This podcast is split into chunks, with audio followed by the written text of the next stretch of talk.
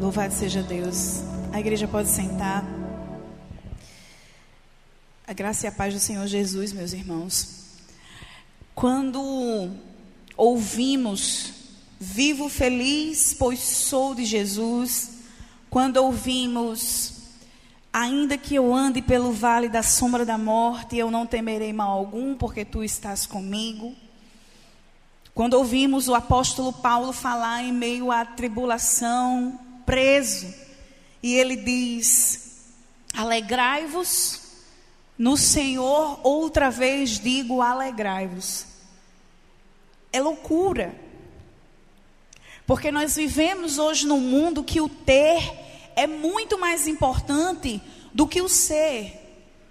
Nós vivemos num mundo em que somos orientados a conquistar coisas de forma exacerbada. Nós, seres humanos, nós somos dados a conquistas. Obrigada, Cleibson. Nós somos dados a conquistas e quando conseguimos aquilo que almejamos, aquilo já não se torna mais tão interessante e vamos atrás. Isso é algo que eu acredito que o Senhor colocou no nosso coração. Só que é tão importante, irmão Elias, que haja um equilíbrio nisso, no fato de termos porque se o ter se tornar mais importante do que o ser, nós nos perdemos constantemente. E no fim de tudo, nós percebemos, até por palavras de pessoas que às vezes no leito de morte dizem isso, que aquilo que tem jamais pode sobrepor aquilo que são. Que o que deixamos são os relacionamentos. As pessoas com as quais fizemos amizade, amamos, nos relacionamos. Só que o Senhor nos ensina em Sua palavra que a gente não precise deixar para o fim da nossa vida essa reflexão. Que todos os dias pensemos que o ser é muito mais importante do que o ter. E que o Senhor Jesus nos ajude disso. Essa palavra que nós vamos trazer nessa noite, ela tem um tema que é sacrifício baseada em Romanos capítulo 12, versículo 1. Eu gostaria que você abrisse. Romanos 12, capítulo Romanos capítulo 12, versículo 1. E eu gostaria que essa fosse uma reflexão para nós, não apenas do que vivemos no ano de 2020, mas também do que o Senhor nos deu a oportunidade de viver em 2021. Romanos capítulo 12, a partir do versículo 1. Irmãos, e de todo o coração, que eu espero é que o Senhor fale com cada um como Ele falou comigo. E que em nome de Jesus as reflexões fiquem, as, os frutos permaneçam em vossos corações. Romanos capítulo 12, versículo 1 diz o seguinte: Portanto, rogo-vos, atentem para essa palavra que Paulo usa, rogo-vos, irmãos, pelas misericórdias de Deus, que se ofereçam em sacrifício vivo, santo e agradável a Deus. Este é o culto racional de vocês. Não se amoldem ao padrão deste mundo, mas transformem-se pela renovação da sua mente, para que sejam capazes de experimentar e comprovar a boa, agradável e perfeita vontade de Deus. Tem sua Bíblia aberta, eu peço, nós vamos em alguns momentos remeter à palavra. Eu queria falar um pouquinho primeiro, meus irmãos, sobre a vontade de Deus. Basicamente, esse texto, Clodaldo, é autoexplicativo. A vontade de Deus, Mesaque, é boa, perfeita e agradável. Só que, Simara, a gente não, a gente cai no erro de achar que a vontade boa, perfeita e agradável de Deus está ligada a coisas boas que vão nos acontecer. E isso não é verdade. Todos nós dizemos querer viver a boa, perfeita e a vontade de, de Deus, a boa, perfeita e agradável. A gente sempre vai dizer assim: eu quero estar no centro da vontade de Deus. E o que acontece é que a gente sempre associa a vontade de Deus a coisas boas que vão nos acontecer. E não é assim. É muito importante que a gente tenha nossa mente doutrinada sobre isso. Hoje eu estava conversando com meu esposo e ele leu uma, ontem à noite e ele leu uma frase de John Piper. E John Piper dizia assim: se a gente achar que a vontade de Deus está ligada a bens, a dinheiro e a poder, que Deus nos ama porque Ele nos dá isso, então pa Paulo foi odiado por Deus. Qual era o dinheiro que o apóstolo Paulo tinha? Os discípulos foram odiados. Então, é importante que a gente entenda que a vontade de Deus não está ligada a coisas boas que vão nos acontecer. Frequentemente nós achamos que pelo fato da nossa vida não estar sendo boa aos nossos olhos, é importante que a gente entenda isso, nós não estamos no centro da vontade de Deus. E é importante também que a gente entenda algumas coisas. Existem consequências das nossas ações. Existem coisas que nós plantamos de ruim e nós vamos viver a consequência do pecado que a gente cometeu. E a gente não pode pensar, ah, eu estou vivendo isso porque é isso que Deus quer. Não, você está vivendo isso também por causa da consequência do que você fez, do que você falou, do que você pensou. Se você passa toda a sua vida fumando, Paulo, toda a sua vida fumando, no final da sua vida, você tem um câncer de pulmão você acha que foi Deus apenas e foi a vontade de Deus que permitiu aquilo dali em você? Existe uma consequência. E nós temos que atentar para isso. O que eu quero focar nesse primeiro ponto é que nós tendemos a pensar que a vontade de Deus é totalmente incompatível com o problema. Nós temos o apóstolo Paulo, nós temos os discípulos, nós temos Estevão, nós temos tantos outros que viviam plenamente a vontade de Deus, mas que sofreram demais. Meus irmãos, os últimos minutos da vida de Paulo, quando a gente vai ler o livro de Timóteo, ele escrevendo para o jovem Timóteo, ele está dizendo lá, ele está escrevendo coisas para Timóteo sendo levado para morrer. Então é importante que a gente entenda que existem situações muito frequentes na nossa vida que estaremos vivendo o que Deus quer que vivamos, mas isso não quer dizer que nós não estaremos livres de problemas.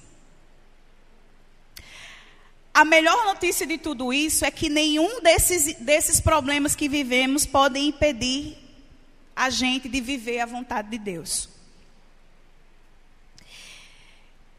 Circunstâncias favoráveis não necessariamente nos levam, Letícia, à vontade de Deus. O que nos leva à vontade de Deus é uma vida derramada no altar do Senhor.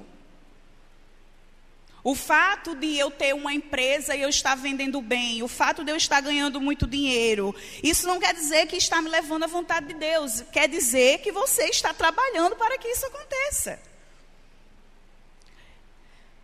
A minha entrega a Deus é que produz em mim algo bom, perfeito e agradável, que não é condicionado por circunstâncias contrárias. Ter o Senhor em primeiro lugar no nosso coração vai nos levar à boa, perfeita e agradável vontade de Deus. O Senhor tem que ser o primeiro em nosso coração, irmã Severina. Se ele for o segundo, a gente já vai perceber. E se ele for o primeiro, a gente também vai perceber. Existe uma canção do Arautos do Rei que diz assim: Se ele não for o primeiro em meu coração, então já não é mais nada, não passa de uma ilusão. Mas se ele for o primeiro, o meu companheiro, motivo do meu existir, você vai vencer você vai sorrir, você vai crescer. Vencer, sorrir, crescer não está diretamente ligado a circunstâncias favoráveis, está ligado a permanecermos nos caminhos até chegarmos à glória, fazendo a vontade do nosso Pai. Paulo vai falar a respeito de sacrifício também, nessa passagem. Rogo-vos, pois, irmãos, pelas misericórdias de Deus, que ofereçam os corpos de vocês em sacrifício. Eu falei aqui de vontade de Deus, e é importante que a gente feche esse ponto. A vontade de Deus não está ligada só a circunstâncias favoráveis. Nós muitas vezes vamos viver circunstâncias desfavoráveis, mas estaremos vivendo aquilo que Deus quer. O ano de 2020 foi uma prova disso, meus irmãos. Quem estava preparado para uma pandemia? Mas nesse íntere, dentro desse tempo, o Senhor fez de nós pessoas transformadas, pelo menos eu suponho. A gente teve que ficar trancado dentro de casa. E a gente viu o que realmente importa de fato. A gente viu que aquilo que a gente considerava impossível, onde é que a gente ia pensar nunca? apesar da gente ouvir na história falar de tantas pandemias, mas vivê-la é outra coisa. Então a gente dizer assim: olha, as escolas vão parar, os, os restaurantes vão parar, isso vai parar, tudo vai parar. Era impossível a gente pensar nisso, a economia mundial vai parar. E nós paramos, e nesse tempo o Senhor usou situações para nos mostrar o que realmente importa. Ah, Deus não poderia ter livrado o mundo de uma pandemia? Quando Ele quisesse. Mas será que não era conveniente que nós passássemos por isso? Para amadurecermos? Sacrifício. A carta de Paulo aos Romanos, é, a carta de Paulo à igreja de Roma, após 11 capítulos falando sobre a ação salvadora providenciada por Deus aos homens, inicia aqui requerendo uma resposta ante a tudo que Deus havia feito por nós. Então, Paulo, do capítulo 1 ao capítulo 11, Paulo ele vai falar a respeito do que Deus fez. E lá no capítulo 12, ele, ele inicia rogando por uma resposta nossa ao que Deus fez. O verbo que ele usa, para caleo, que é rogo-vos, Vânia expressa uma súplica, um grito, algo que vem da alma. Paulo está dizendo, por favor, entendam isso. O que eu vou dizer é tão importante, Paulo está dizendo, que vocês precisam dormir, acordar, andar pensando sobre isso. Daqui para frente, ser ouvinte da palavra não bastará. Não preencherá o requisito de Deus, pois requer uma resposta clara ao que Deus está ordenando. Chegou a hora de vocês reagirem, ter uma atitude nova ante a toda ação graciosa de Deus. Deus entregou o seu filho Deus nos ofertou sacrifício vivo, material, que a gente vai falar lá na frente, porque a gente acha que, ah, eu sacrifico a, a minha vida espiritual e eu, e como se fosse um sacrifício fazer orações, e muitas vezes é, porque a gente não quer parar para fazer isso. Só que a palavra fala de sacrifício material também. Provas. Cristo foi a prova do amor de Deus por nós. Chegou a hora de vocês reagirem e terem uma atitude nova ante a toda essa ação graciosa realizada por Deus. Rogo por isso. Pela misericórdia de Deus, por conta dessa misericórdia sem fim de Deus, é que Paulo roga para que deixemos que seja gerado em nós esse casamento da vontade de Deus com a nossa, com a vontade revelada. Meus irmãos, Aí você vai dizer, Andrés, eu sou pecador e eu jamais iria conseguir ter a minha vontade associada à vontade de Deus, que a minha vontade sempre vai ser muito diferente. Eu queria que você abrisse comigo Mateus capítulo 7, versículo 7, uma palavra muito conhecida de Jesus. Mateus 7, 7. Se não é possível associar a minha vontade por que, que Cristo falaria isso que ele vai falar aí agora? Mateus 7, 7.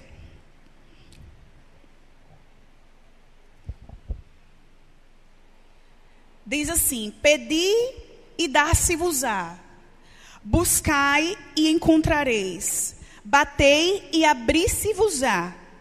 Porque todo aquele que pede recebe, o que busca encontra, o que bate se abre. E qual dentre vós é o homem que pedindo um pão, o seu filho lhe dará uma pedra, pedindo um peixe, lhe dará um serpente? Se vós, sendo maus, sabeis dar boas coisas aos vossos filhos, quanto mais o vosso Pai que está nos céus dará bens ao que lhe pedirem.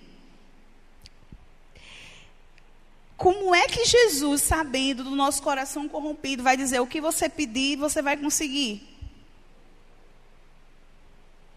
Vale, no mínimo, Simar, uma reflexão. Jesus, ele vai em todos os outros, no capítulo 5, que começa o Sermão do Monte, depois o capítulo 6, finaliza no capítulo 7, ele está falando de atitudes, Guilherme, sobre, que você deve ter diante de Deus, totalmente diferente daquilo que os fariseus estavam ensinando, que os escribas e fariseus estavam ensinando. Então, quando chega no capítulo 7, ele diz: então, depois de tudo isso, peçam e será dado, batam e será aberto. Isso quer dizer, meus irmãos, que uma vida com Deus vai transformar a nossa mente a tal ponto que a minha vontade vai estar conectada à vontade de Deus e eu vou entender perfeitamente o que é que realmente importa pedir para Deus. Os meus desejos passam a ser os desejos de Deus. Os meus valores passam a ser os valores de Deus em Sua palavra. Aquilo que eu recebo, eu não recebo mais só para mim, eu recebo para doar, eu recebo para servir. O meu amor, ele passa a ser não fingido, como diz também o livro de Romanos, no capítulo 9. Apresenteis os vossos corpos em sacrifício. Então, para a gente entender só essa segunda parte também. Andresa, como é que a minha vontade vai se unir à vontade de Deus? Se você buscar a Deus na palavra, se eu e você buscarmos a Deus na palavra em oração, o nosso ser é transformado. A palavra tem esse poder transformador em nós.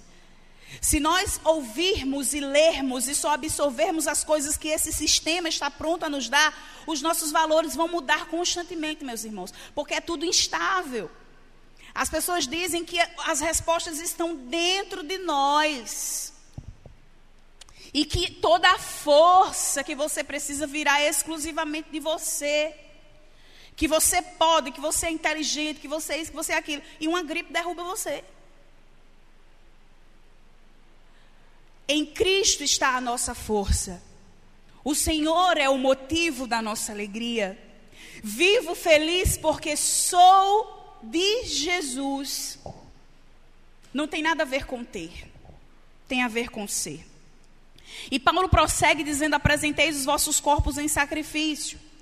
No sistema de adoração do Antigo Testamento, eu citei aqui, é, ele foi criado na base dos sacrifícios, uma orientação do próprio Deus. O corpo animal ele era imolado e colocado no altar.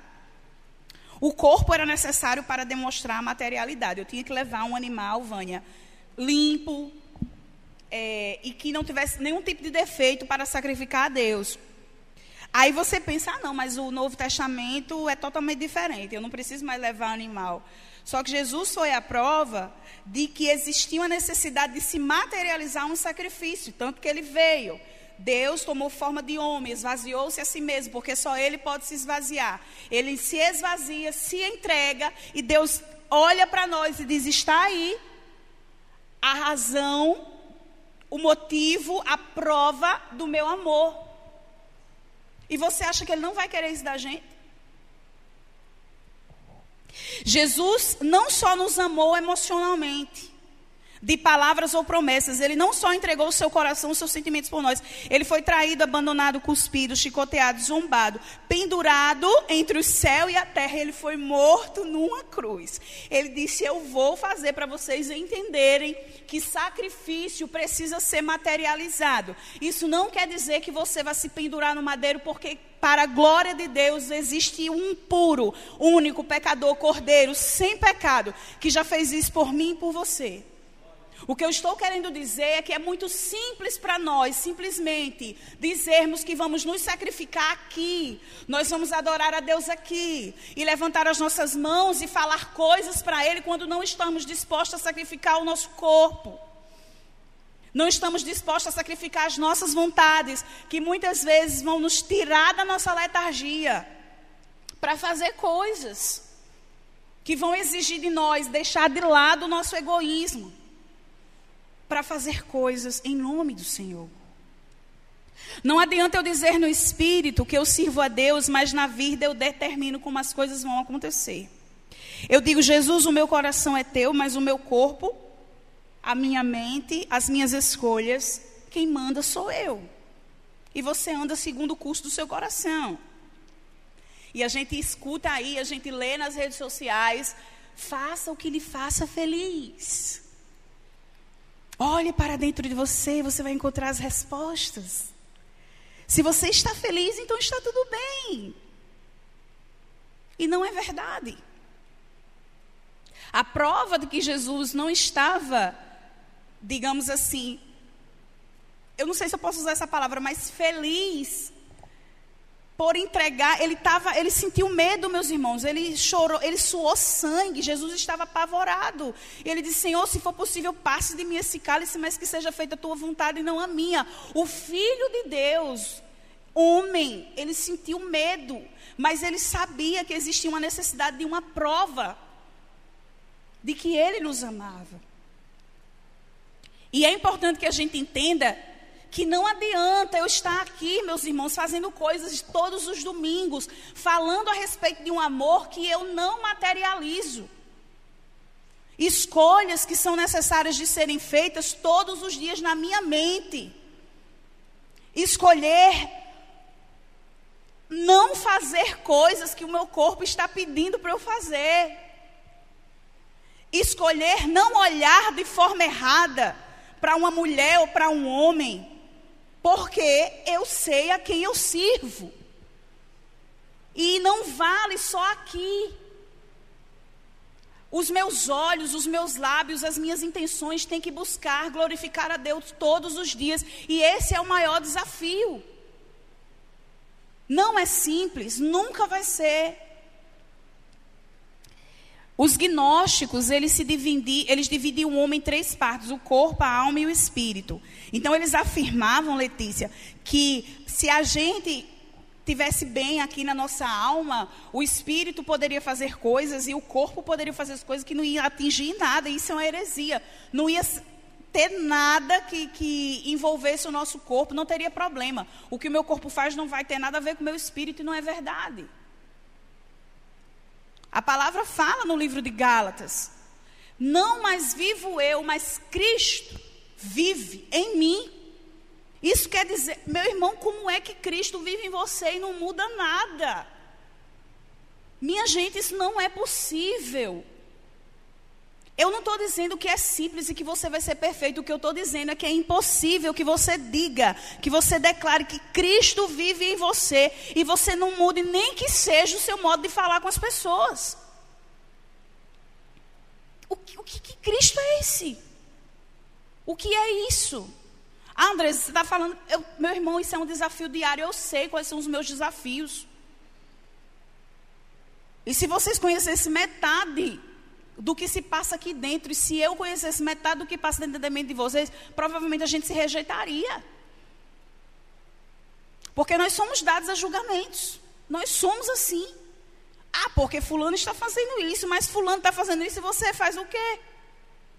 Nós somos dados a julgamentos, meus irmãos. E se a gente não buscar mudar a nossa mente todos os dias para que Cristo realmente faça essas transformações, a gente não vai viver aquilo que Deus quer que a gente viva, que é para a sua glória, em comunhão com Ele. É importante que a gente entenda o seguinte, que o nosso corpo ele precisa glorificar a Deus é muito errônea a tendência que a gente pensa que entregar a Deus, entregar-se a Deus é algo puramente espiritual. Entregar-se a Deus não é só espiritual. Se os meus lábios, a minha mente, as minhas intenções não glorificam a Deus, alguma coisa de errado não está certo. Não há como fazer um corte eu consagro a minha mente, mas o meu corpo eu faço do meu jeito. Meu irmão, não tem como. Está tudo ligado. A nossa entrega a Deus não pode ser puramente interior e sentimental, mas deve expressar-se em atos concretos e palpáveis em nosso corpo. O argumento do apóstolo Paulo é simples: o corpo deve glorificar a Deus, porque, Diana, o nosso corpo pertence a Deus. Tudo é dele, porque dele, por ele, para ele são todas as, as coisas. Então, glória e honra sejam dadas a ele para todos sempre. Amém. É tudo dele. Gente, é dele. O nosso corpo, o nosso respirar, se parar o ar nos nossos pulmões, a gente acaba tudo. É uma gripe, é qualquer besteira, nos, nos põe para baixo. E a gente vê o poder que existe em Deus e a falta de poder que existe em nós. Tudo é dele. Hebreus, vamos nos encaminhando aqui para o final. Hebreus 13, 15 ao 16. Eu vou só ler, você não precisa abrir. Por meio de Jesus, portanto, ofereçamos continuamente a Deus um sacrifício de louvor, que é fruto dos lábios que confessam o seu nome. Não se esqueçam de fazer o bem e de repartir com os outros o que vocês têm, pois de tais sacrifícios Deus se agrada. Não adianta eu estar aqui dizendo para Deus tantas coisas, e quando for amanhã, acontecer situações em que eu preciso servir alguém e eu simplesmente me negar. Por nada, meus irmãos. Claro que a gente não consegue abarcar todas as necessidades do mundo. E outra coisa, quando você fizer isso, ninguém precisa ficar sabendo, não. Eu não preciso fazer coisas para que as pessoas vejam. Porque se a minha intenção for errada, já está errado. O que eu estou dizendo é que quando Paulo, quando a pessoa que escreveu, né, o escritor a carta aos Hebreus, por meio de Jesus, portanto, ofereçamos continuamente a Deus um sacrifício de louvor que é fruto dos nossos lábios. Eu digo a Deus que eu sirvo, eu falo, eu confesso, Jesus Cristo é o meu Senhor. E não se esqueçam de fazer o bem. Fazer, Simaia, fazer, executar, colocar em prática. O fruto dos lábios só vai ter sentido quando eu faço alguma coisa. Jesus foi, foi o nosso exemplo de tudo, irmão Elias. De tudo. E ele diz: Eu sou o Pai, eu e o Pai somos um, eu sou o Filho de Deus, eu sou o Cordeiro de Deus que tira o pecado do mundo. E quando ele viu uma viúva passando, uma mulher que já tinha perdido seu marido, acabou de perder o seu filho, quando ele viu um cego de nascença, quando ele viu um homem da mão mirrada, quando ele via as necessidades de um povo, ele fazia alguma coisa. E aquilo, isso é só o que está registrado ali. Porque eu tenho certeza que se fosse registrar todos os milagres que Jesus fez nesses três anos de ministério, não tinha Bíblia que desse conta. Fruto dos lábios e ações revelam a quem nós realmente servimos.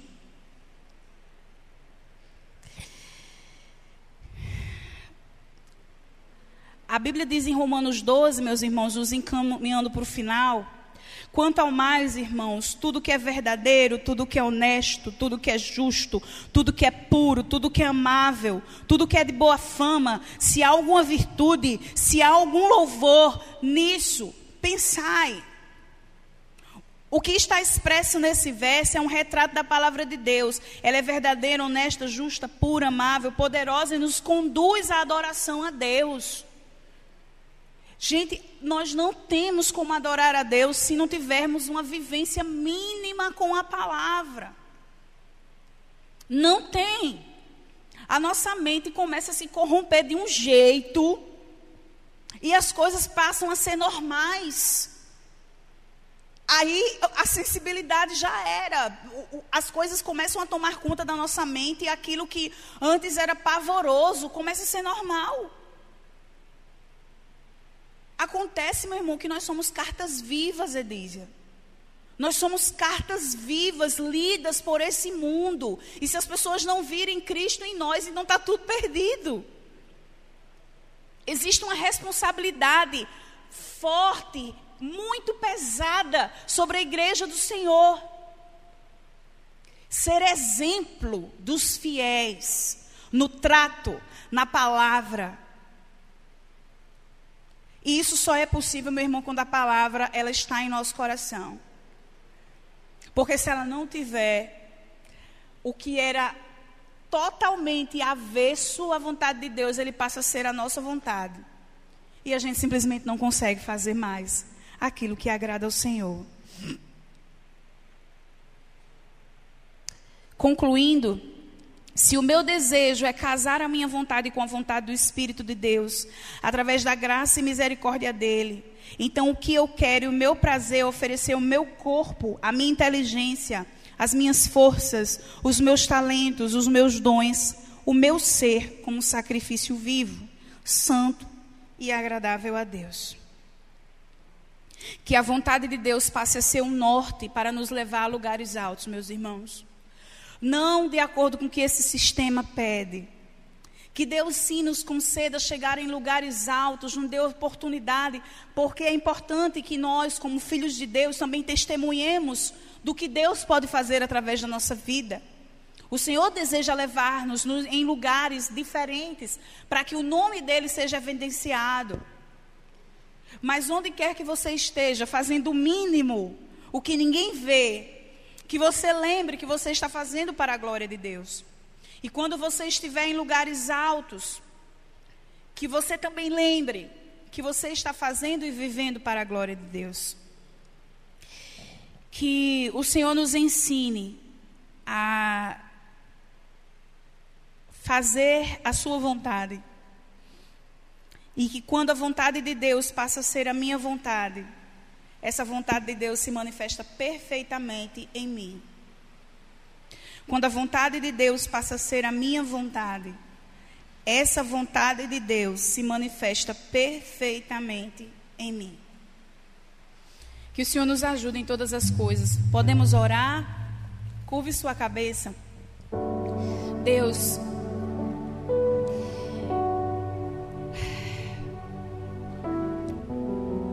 É maravilhoso ser teu filho, tua filha, e é muito desafiador, Senhor.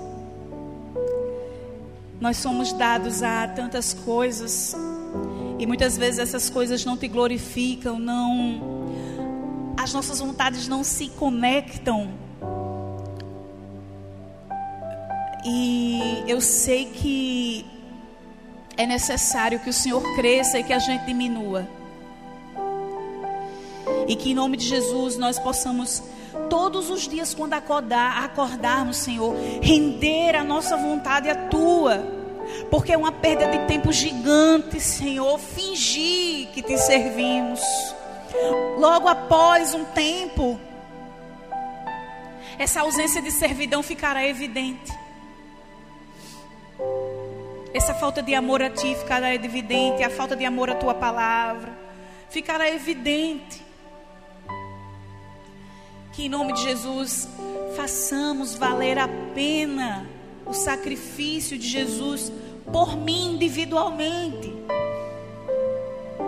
Foi muito forte, Senhor, o que o Senhor fez. Entregar a vida, deixar ser cuspido, morto Deus foi forte demais. Que o Senhor nos ensine, Deus, a, a fazer valer a pena. Porque não tem sentido viver. Se eu digo querer servir a Cristo, não tem sentido fazer isso de qualquer jeito, Pai. Sem pelo menos lutar para fazer isso de um jeito melhor todos os dias que ensinemos com ações, com exemplos, que vale a pena servir a Cristo, que os teus valores são inegociáveis e que para viver a tua vontade, Senhor, eu não, não vou viver livre de problemas, mas eu vou viver em confiança. Eu vou viver em paz com a minha mente, sabendo que eu estou fazendo aquilo que o Senhor quer que eu faça que é viver com o Senhor sendo o primeiro em meu coração. Eu vou pedir para os meninos cantarem aquela canção Eu Me Rendo. E eu acho que é tudo que a gente precisa dizer para o Senhor essa noite. És tudo que eu preciso para viver. E que essa seja a nossa oração diária. Amém.